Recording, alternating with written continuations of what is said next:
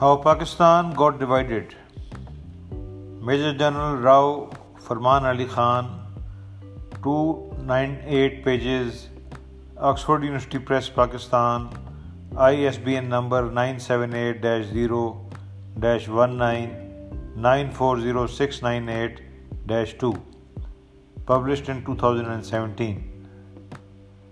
Now, this is yet another disappointing book that Pakistani writers write to rationalize the separation of East Pakistan and creation of a new state, Bangladesh, in 1971. The real causes are simply whitewashed and not even discussed. This book does so again, and uh, it is a you know it, it was an exercise in futility reading this book. You know, the book is divided in 17 chapters but only one chapter deals in a very vague and rudimentary manner with historical background. The remaining chapters are devoted to 1970 elections and its aftermath. This is a rather ultra myopic way of writing history. The bottom line of the whole issue was that ethnicity was the defining factor in Indian Muslim relations. Starting 1906, Indian Muslim politics was dominated by the United Provinces UP Muslims when All India Muslim League was created in 1906 with Bengalis in the forefront.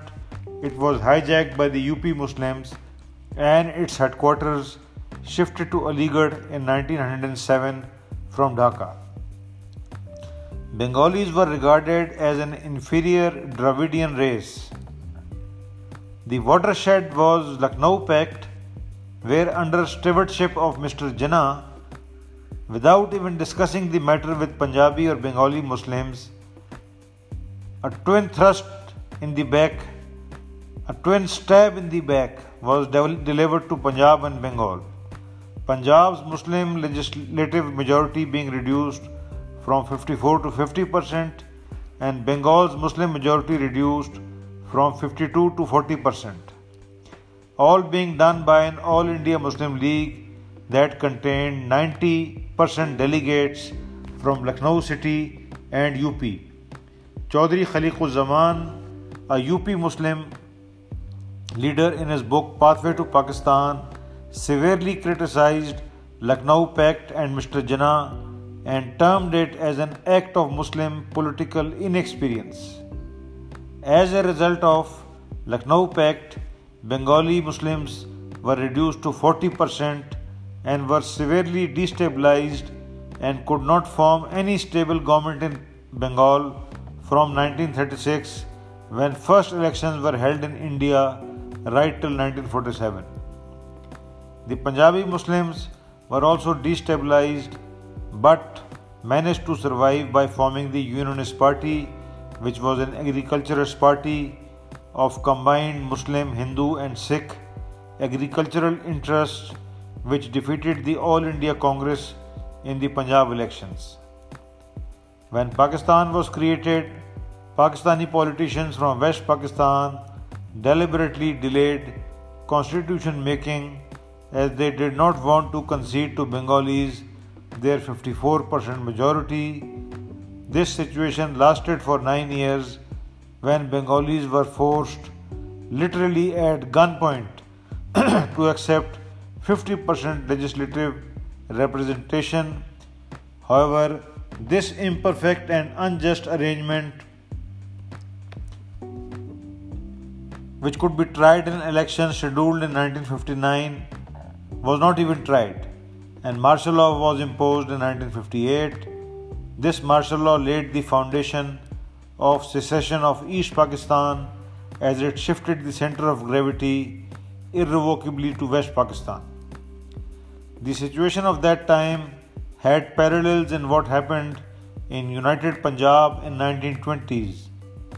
The Punjabi Hindus who were financially and educationally far superior to the Punjabi Muslims regarded Punjabi Muslims as politically, educationally, and economically inferior, and in 1921, Punjabi Hindus raised a political demand that if Punjabi Muslims were to get their due 54% majority in any legislative arrangement, Punjab should be partitioned. We find similar sentiment in West Pakistan's newspaper articles of 1950s where West Pakistani writers stated that if East Bengal was to get their true majority in parliament, Pakistan should be a confederation, just like Sheikh Mujib was to recommend many years later in his six points.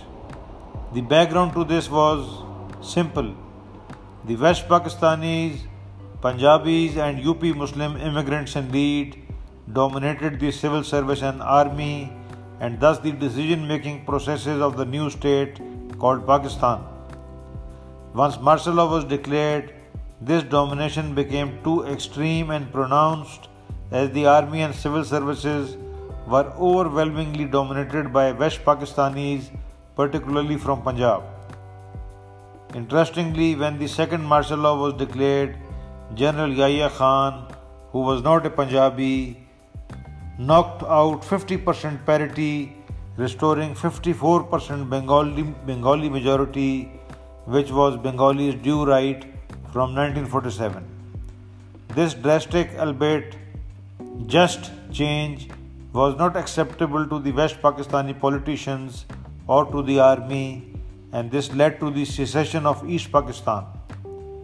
But our dear author, Major General Rao Farman Ali, faults only Yahya Khan and Zade Bhutto and Sheikh Mujib, and above all blames Indian conspiracies in all of his 17 chapters, a rather shallow analysis.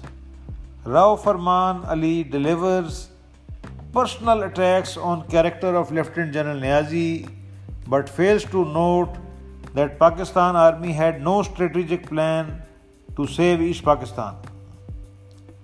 Rao Farman Ali fails to note or admit that no Pakistani general was willing to take over the East Pakistani command and Niazi was sent to East Pakistan being the junior most as a scapegoat. While Indian General Candeth in his book Western Front states that September October 1971 was the crucial strategic window in which if Pakistan had launched a preemptive attack East Pakistan could have been saved. However, our Gunner General Rao Farman myopically offers no worthwhile or serious strategic analysis rather than petty pinpricks that all happened as General Niazi was a man of bad character and was a womanizer and similar allegations he hoodwinks the fact that Pakistan army was strategically clueless about defending East Pakistan from day one when Pakistan was created.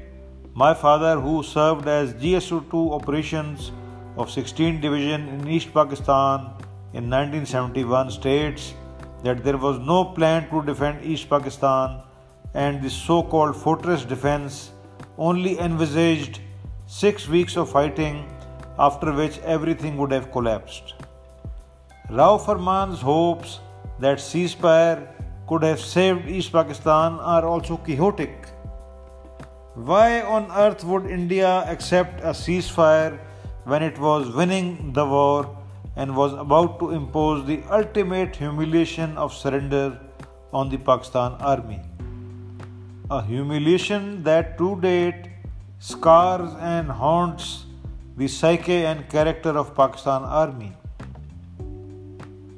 As we read Farman Ali's book, we gain the impression that this is a narrative full of rants of a barren old woman beating around the bush, avoiding facts, distorting reality.